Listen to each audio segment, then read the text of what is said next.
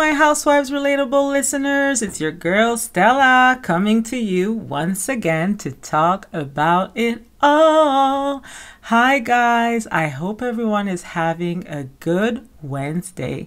We're going to jump right into it because today we actually have a lot to cover. So, first, I just wanted to say that in my last episode, I said that I thought that Kathy and Teresa may have secretly made up or been in communication. So, listen, I have received some comments, some DMs. Uh, I appreciate all of your messages, DMs, correspondence. Um, I could be wrong, guys. I'm just following the trend here. It's just a feeling that I have. Okay, but like I said, I could be completely wrong about this. The ladies from All About the Truth um, they have been mentioning Kathy and Rich, Richie a lot. So you know that um, these ladies, their podcasts, they advocate mostly in favor of Teresa and now in favor of Louis as well. So the fact that they are softening up to Kathy and Richie lately, you know, I'm just paying attention. It might mean something. So they also said in their last episode, I believe, that they have been messaging Kathy a lot on social media. I'm not sure if it's on Instagram or if it's on Twitter, but they said um, that they have been in touch with Kathy and that Kathy has seen all of their messages. She just hasn't responded yet. So I'm just speculating here, guys.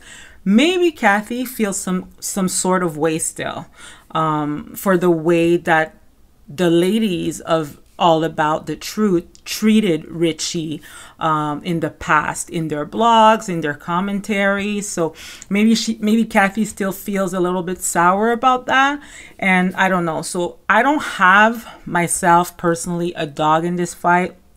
I'm all for reconciliation. Um, as long as it's sincere, I've always said that, right? I just hope that if Kathy and Teresa have really made up behind the scenes. I just hope that it doesn't turn out to just be another one of Teresa's flying monkeys. And by flying monkeys, I'm not calling Kathy a monkey. Um, there's a de- it's a specific definition that I'm saying here, so you can Google it up. You can feel free to see on Instagram what it means. There's quite a few quotes about flying monkeys and what they do, and who tends to recruit them, right, or to need them all the time. So I just thought I would say that. Teresa is also making a lot of headlines lately uh, due to her recent comments aimed at Sofia Vergara. So, you know, it, it's an old beef that has resurfaced from, I believe, 2009 when Teresa was on Mario Lopez with Sofia on their, um, like back in the days when I think when Teresa was just like starting as a housewife, I think. So, um, just to sum it all up, basically, they're respective publicists asked them to take a picture together. Apparently, Teresa was willing and Sofia was not. So, um, Teresa overheard Sofia say um, to her own publicist, Why are you trying to make me take a picture with that lady? AKA, you know, that lady being Teresa. And um, there's also another old video that is um, circulating online. Uh, maybe some of you have seen it. Um, it seems to be like, you know, one of those meet and greets between the housewives. I don't think it was like a BravoCon, but I see uh, Danielle, Danielle Staub is in the video, Teresa too. And uh, I can't remember who was the other housewife that was there as well. But anyways, it seems to be some sort of like housewife event. And uh, Teresa recounts that story during that event also. There's a little bit of discrepancy uh, because on her podcast, she said that she's the one who overheard Sofia say, I don't want to take a picture with that lady. But uh, at the meet and greet, she says that her makeup artist Priscilla is the one that overheard that and kind of told Teresa what Sofia had said at that point, right? So, anyways, for my own part, I don't have an issue when people uh, imitate accents. I have an accent myself. people have made fun of me all the time. You know, I have a Caribbean French accent, so it's it's all good. Uh, for my part, when com- when stand-up comedians do it, especially when it's done tastefully and when the accent is on point, um, I just find it very funny. For my part, however. When it comes to Teresa, though, um, I was a little shocked to hear that. I was shocked to hear Teresa mimic Sofia Vergara that in that way, just because it tend to be like it seemed a little mean spirited to me. It was a little bit negative, and I don't think it was a very good look for Teresa, especially due to her husband also being like Latino, Teresa likes to say, My husband is Latino, right? My husband is Latino. She says that every chance she gets, right? So I was a bit surprised that she hasn't come out already with some sort of apology statement because I can see why some people may find find it offensive like the way that she was telling that story. And she was like you know it's not like she was saying you know sofia vergara has like a like she has a strong accent. And she was telling me that she didn't want to take a picture with me right? It's not like she said that. She was like saying you know she was talking with her thick accent and her thick accent. She just kept on saying it in, in that way right? And it, it kind of made it seem like sofia was like you know, an alien for having an accent, which is the case for most people in the world. Most people do have an accent, including Teresa and her parents. So, you know, I thought it was a little bit odd for her to to do that and to be so mean-spirited about it, especially so many years later. Okay guys, I'm going to do a little bit of, I'm going to backtrack a little bit because uh, I just want to go back to after the reunion. So there was a lot of speculations as to who Teresa could have spoken to that led her to believe that Melissa and Joe spoke with the feds which resulted in Teresa and Joe Giudice's indictment, according to Teresa, but we all know that this is not true.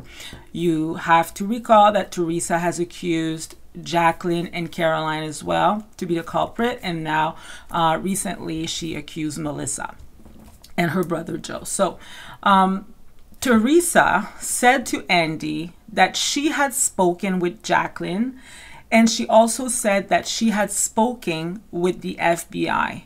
If you recall, she said, Andy, I spoke with the FBI.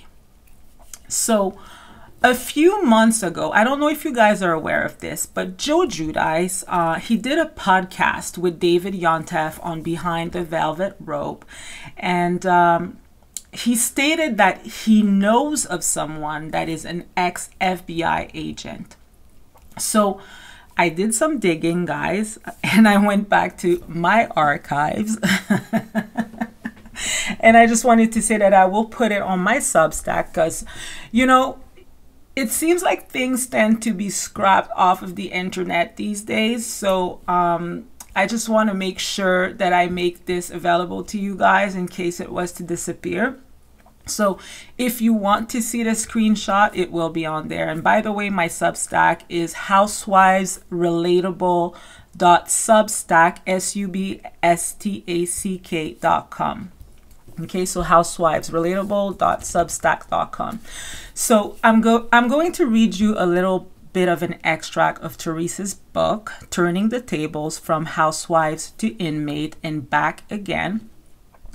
I'm not sure which page of the book it is exactly because I found it online. I did not buy uh, that book. I have her cookbooks though, but I don't have that book. So I'm assuming it's in the prologue. So um, here it is.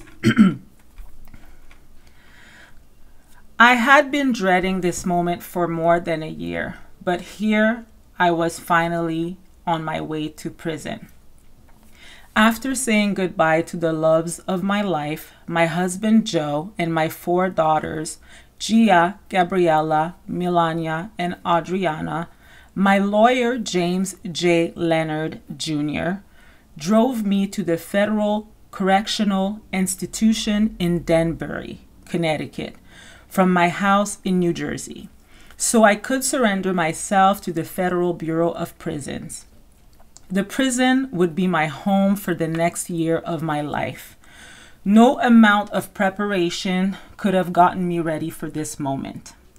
I was supposed to turn myself in at noon on January 5th, 2015, but James, who I call Jim, had talked to prison officials about letting me turn myself in earlier, in the middle of the night, so my daughters wouldn't have to deal with the swarm of reporters, photographers, news vans, and TV cameras we knew would be lying in waiting outside my house the morning I was scheduled to surrender. I didn't want them to ambush my family with their popping flashbulbs and intrusive questions. It made me mad that I had to give up my last few precious hours with my family because of the media and the paparazzi. But I knew I had to do what was best for my girls. During our almost two hour drive to the prison, a white van chased us for a bit on Interstate 287 North in New York. Before I could duck out of sight, a pap who was riding in the back of the van snapped some pictures of me, Jim, and a friend of his named Mike, a former FBI agent he had brought along for security. I still have no idea who that was, since I don't believe those pictures ever saw the light of day. Good. Well, I just want to say that I do have those pictures here and I will putting I'll, I'll be putting them in the Substack as well. So in those pictures, you can clearly see Jim in the car, the Denali, and uh, his friend that is sitting in the front of the car with him holding a cell phone. Um, so I'm assuming the friend is that ex FBI agent sitting in the front of the car. So I, will be put, putting those pictures in the Substack as well.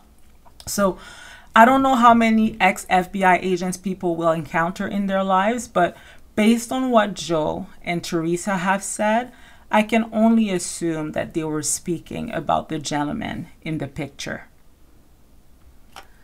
Okay, so a major sidebar here. I just wanted to, um, you know, you you know, guys, I've been rewatching past seasons of The Real Housewives of New Jersey. You all know that, and um, I guess I did not realize that Jen Fessler. Um, well, I knew she was on the show at some point. I just didn't really recall which episode. Um, when Siggy was on, but um, I guess I just realized that Jen Fessler was also in the intro when Siggy is, you know, saying her tagline. Jen Fessler is right there with her. And she was there at the purse party where Siggy laid on the ground and said, Melissa, that's all I wanted. That's all I wanted. Jen Fessler was there. And she was also Siggy's wing woman uh, when Joe and Melissa opened up their uh, Gorga Pizzas restaurant. Like, you know, when Siggy refused to acknowledge uh, Margaret and her mom, uh, the person that came with her at that event was um, Jen Fessler. So I guess I did not realize that back then, but it's all about the Jens right now because uh, there's another Jen that I did not real realize something about, and that Jen is Jen Aydin.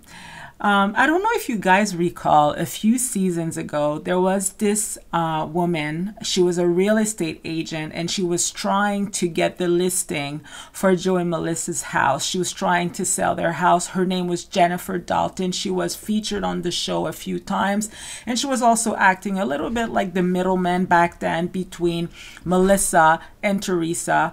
Um, because at that point, what which season was this? I think it was was it season yes, it was season five. I'm pretty sure it was season five. Um, you know, there was like a lot of rumors with Penny and Jan and all of that. And at some point in time, Teresa was sitting at the restaurant with Kim D and Jan and Penny.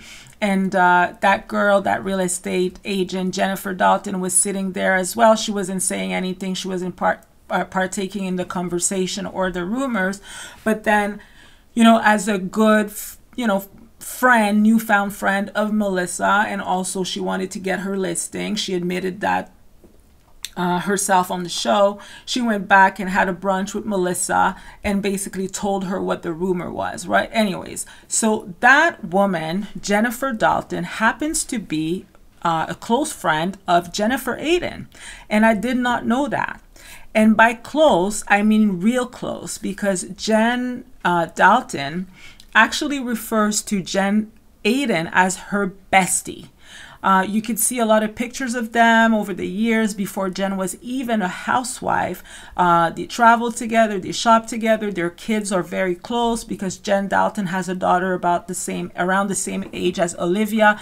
So you see them in the pool at Jen's house together, and you even see the kids playing together. So I thought that was very interesting given that we have never seen Jen Dalton on the show, right? And at some point in time, I had to, to you know, do a double take a little bit because um, there's a picture of Jen Dalton and Jen Aydin, and Jen is wearing this beautiful red dress that we have seen on the show. And I was thinking, did I miss something? Was Jen Dalton at that event as well? Do you guys recall?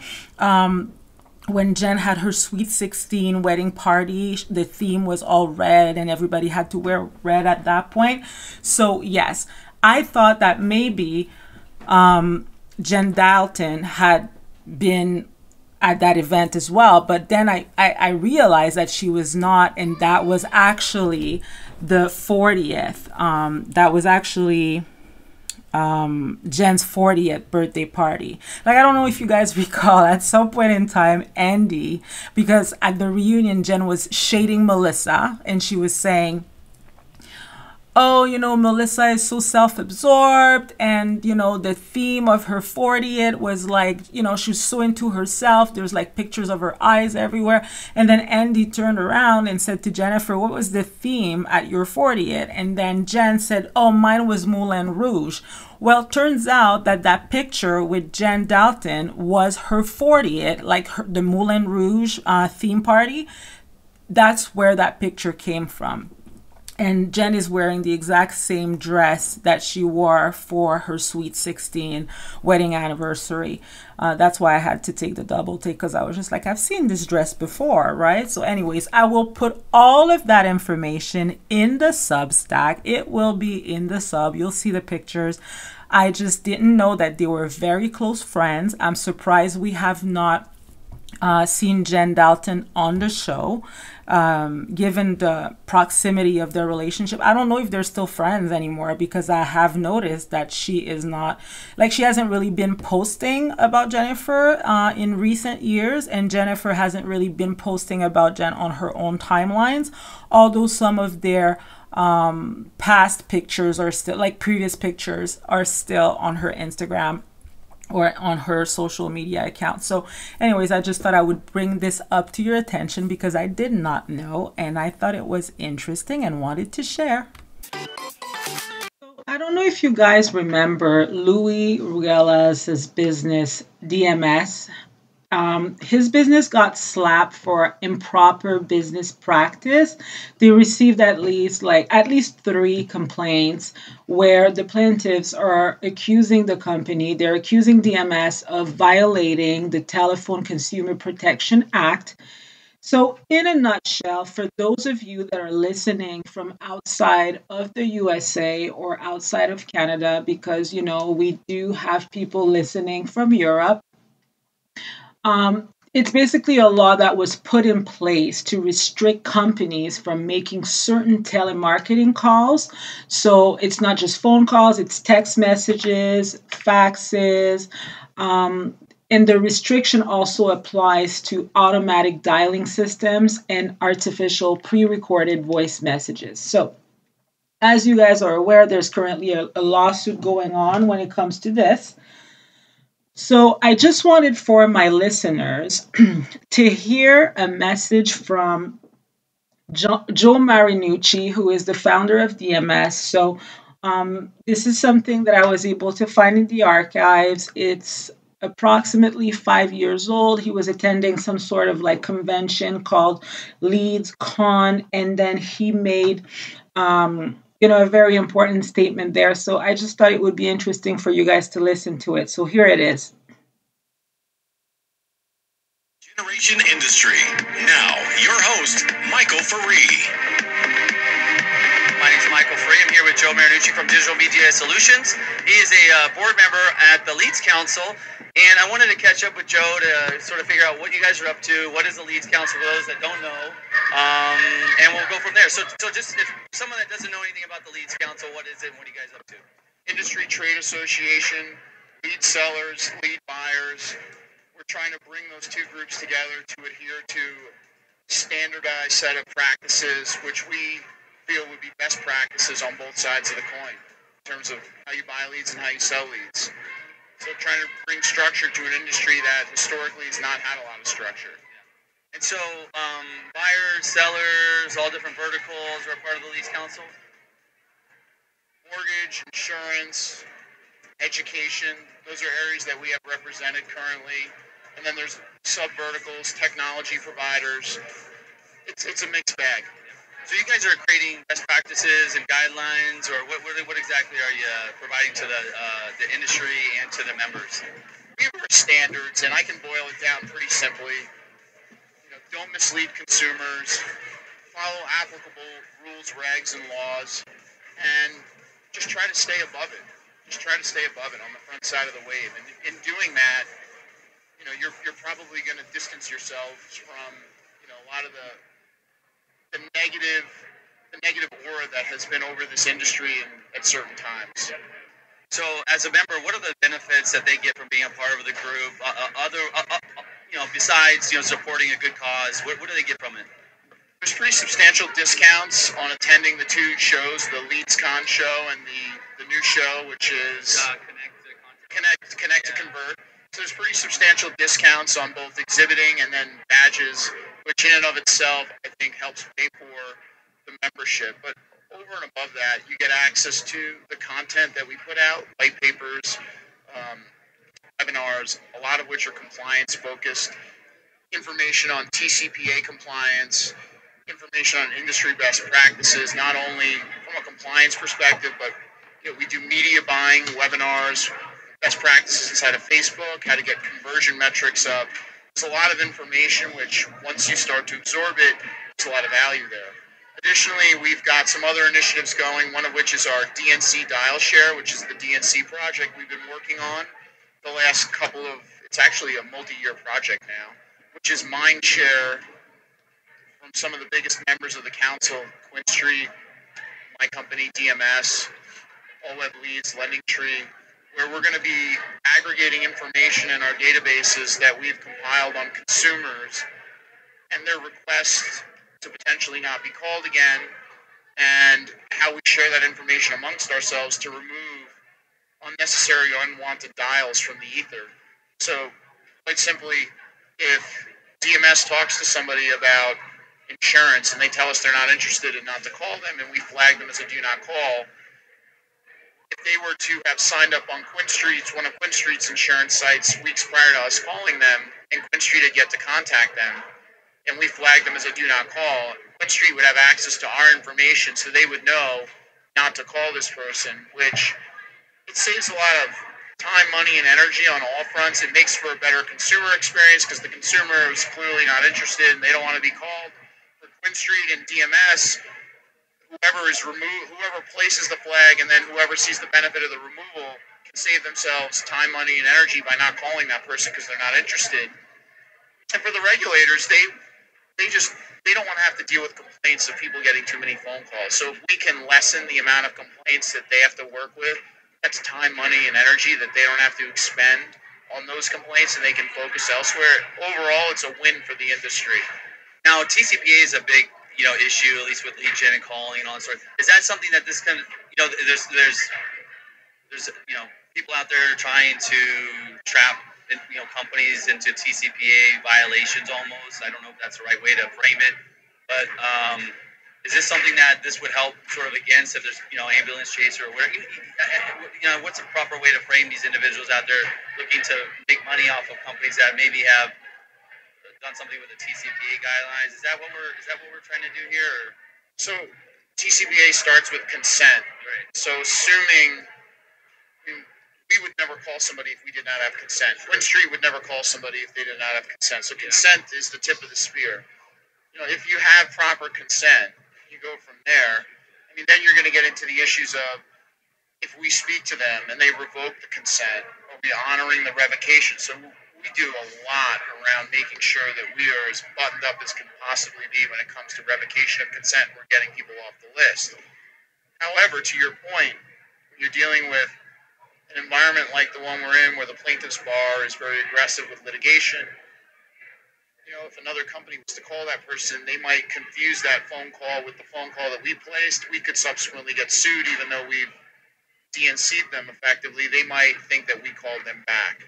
So the idea is for people who want out, don't want to get phone calls, we just want to get them out. Yeah. So that there is no confusion on who called them, why they called them.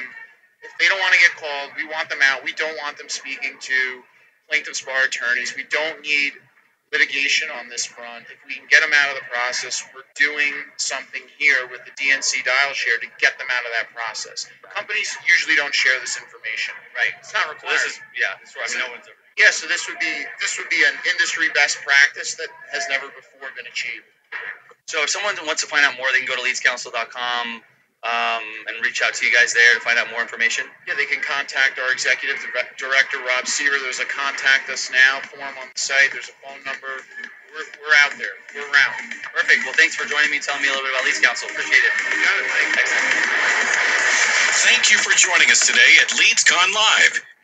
Yeah, so I thought that this was an interesting statement made by Joe Marinucci, the founder of DMS, uh, given the circumstances that they are under with the lawsuits for that exact same reason.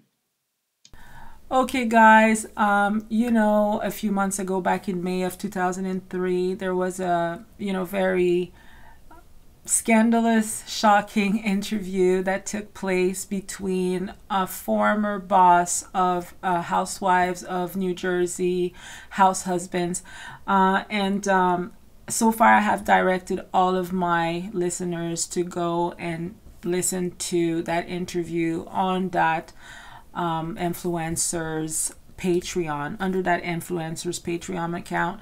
Um, but I'm pretty sure that you guys know what I'm talking about. I'm talking about um, the ex boss um, of Louis Ruelas, who decided that he wanted to speak his little speak and say what happened in the past uh, while he was um, basically mentoring Louis into the direct mail business, allegedly, right?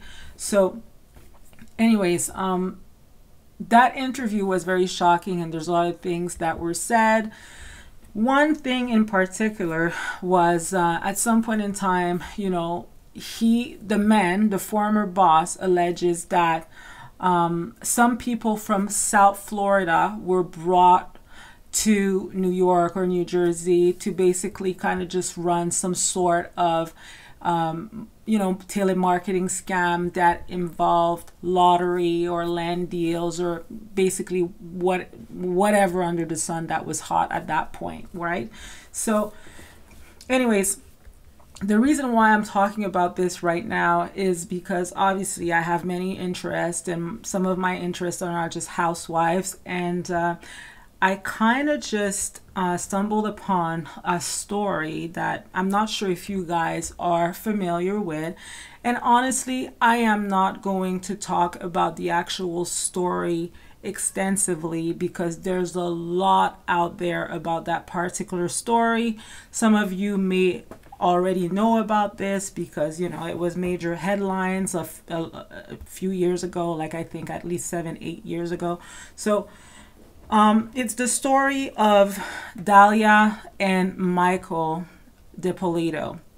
so Dalia Mohammed and Michael Dippolito, if you guys are interested, maybe somebody can do a deep dive on this and explain the whole story. I, for myself, do not feel like I want to do that because there is just so much out there already about that story, the Michael Dippolito story and Dalia Mohammed or Dippolito because she ended up marrying him at some point. But just to sum it all up for you guys, um, basically Michael was married to Dalia and they were living in South Florida and Dalia put a hit on Michael. Uh, little did she know that when she put the hit on Michael, who was her husband at the time, she was speaking to a, po- a police agent that was wearing wiretap. And there's a lot of details to that story. Again, like I said, I don't really want to get into it, but you can go and see it on YouTube or listen to case files. There's even like a really good deep dive about this from Crime Junkies. But to make a long story short, she put a hit on her husband. She didn't really love him anymore. I'm not even sure if she even loved him at all, but little did she know that she was speaking to um, a police officer. So basically, she paid him the money, said the famous uh, phrase, I'm 5,000% sure that I want to kill my husband. And at that point, um, you know, they kind of just, the, the police officer and her kind of made up a plan together as to how things would transpire. And um, she was supposed to just go to the gym and then come back from her gym gym session and then you know the police would most likely be there and her husband would have been um, killed, right? So, anyways, uh, fast forward to that fateful day.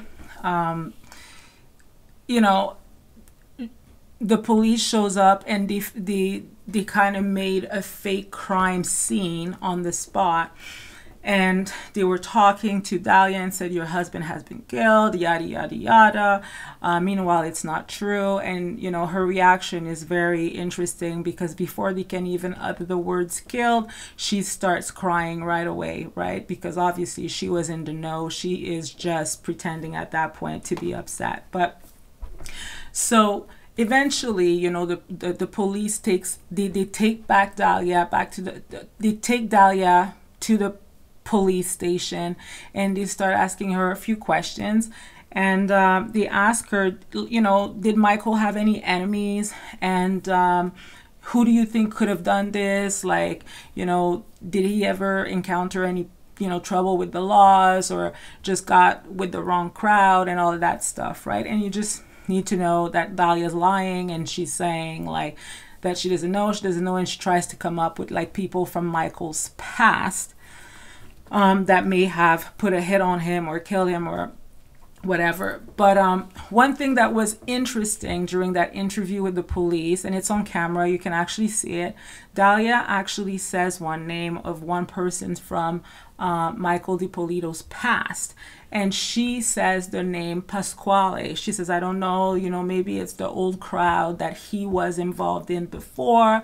One of them, his name was Pasquale. Uh, you know, I think that something went wrong with these people and whatever, whatever, maybe they did this, right? Again, guys, I just have to say this is not true. Dalia is the one who kind of set up um, that whole scene with the police officer to try to put a hit on her husband. But why was the name Pasquale um, kind of interesting to me at that point is because I'm just going to go back to that interview from that former uh, boss um, that alleges that at some point in time, um, there was a telemarketing scam that was being run in New York in his office that involved Louis and his friends. He even brought some friends from South Florida, allegedly, according to the ex uh, boss. And uh, one of the names that he dropped was that family, the Rubbos, right? So if you guys have been following me for some time and uh, listening to my previous episodes, you know that I mentioned the Rubbos very, very lightly in, I think it was like three or four episodes ago kind of talk about that a little bit but i just thought i wanted to i just thought i would read you something interesting that i found um, online in one one of the archives. So when it comes to that whole situation. And like I said, guys, if you want to deep dive on the whole Dalia and Michael Dippolito story, go ahead. I'm not necessarily going to talk about it much more, but I just wanted to um, share with you my findings when it comes to that whole telemarketing thing. So, okay, so it says.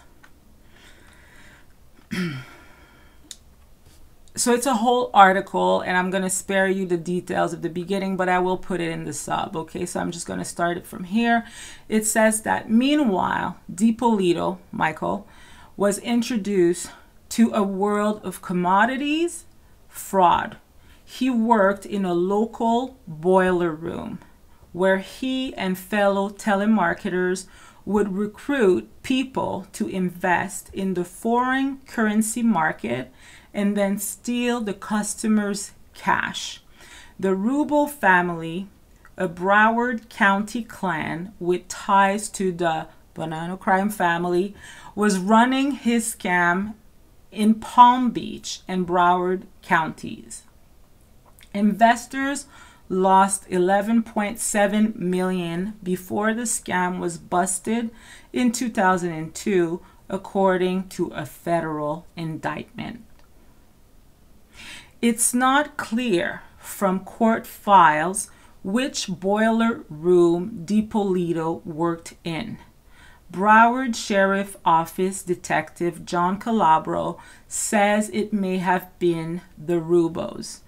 But after learning the trade, Dippolito soon branched out to run, to run his own scheme. So in 2001, he set up two companies, MAD Financial and CTU Inc., and began cold calling strangers as far away as Ohio, Illinois, and California, persuading them to invest in foreign currency from an apartment in Boca. He had extolled the virtues of quick profits to be gleaned from the fluctuating exchange rate between the dollar and the Japanese yen, the euro, and the British pound. The plan was risk free, he told customers. So then the article continues, you know, and they provide a little bit more details. Eventually, Michael Dippolito got caught. Uh, he got busted by the feds and then he served two years in state prison. And I think he got like a 28 years uh, probation sentence um, that will expire sometimes around 2032. So I guess he's still on probation right now. But the article continues, and I'm just going to fast forward a little bit. It says, according to court papers, he claims to earn $87,000. Uh, $87,000 a year from his marketing business, but it's difficult to tell how legitimate the business is. Mad Media Inc. website has a, a design with a picture of a bulldog at the top. We are an outsourced media planning, buying, and strategy organization with proven experience in interactive, direct marketing. The site says our proprietary technology based solutions enable real-time deliver of high volume targeted qualified and cost-effective leads as well as campaign optimization and management so I don't know if I mentioned this at the beginning, but uh, Michael Dippolito is originally from Philadelphia. He's this Italian guy from Philly, and eventually, after he got into some trouble, he moved to uh, Florida. The same thing kind of goes for the Rubbos. They are you know, formerly like they used to live in New York and eventually moved to Florida as well.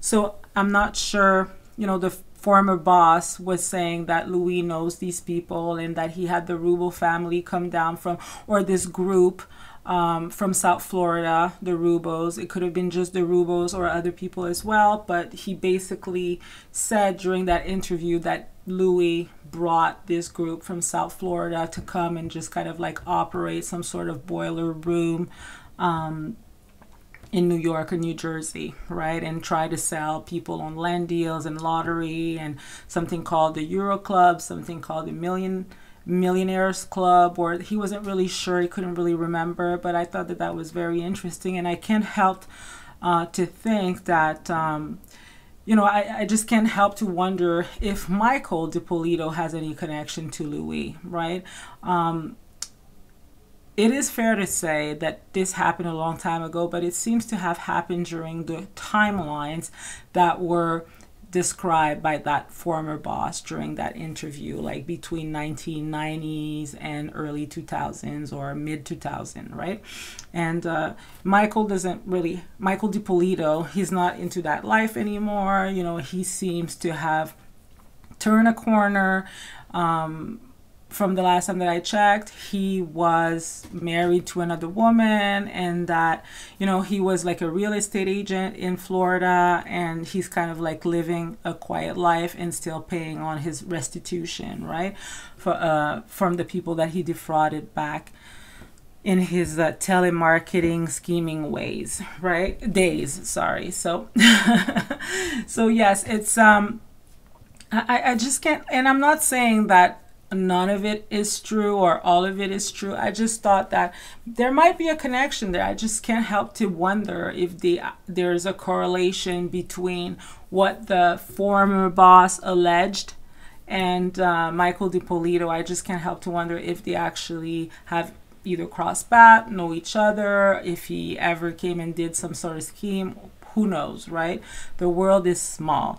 But I do know that uh, the Rubbo family that is currently serving time in a federal prison, all of them actually, Angela, um, Nicholas, Joe Rubbos, and Pasquale, that guy that was mentioned during that um, interview between Dalia and the police they're all currently serving time in federal prison for defrauding the investors out of $6 million on VIP TV and Scrub Daddy. Also, I think I've heard of something that had to do with like investing in a movie that involved Tom Cruise.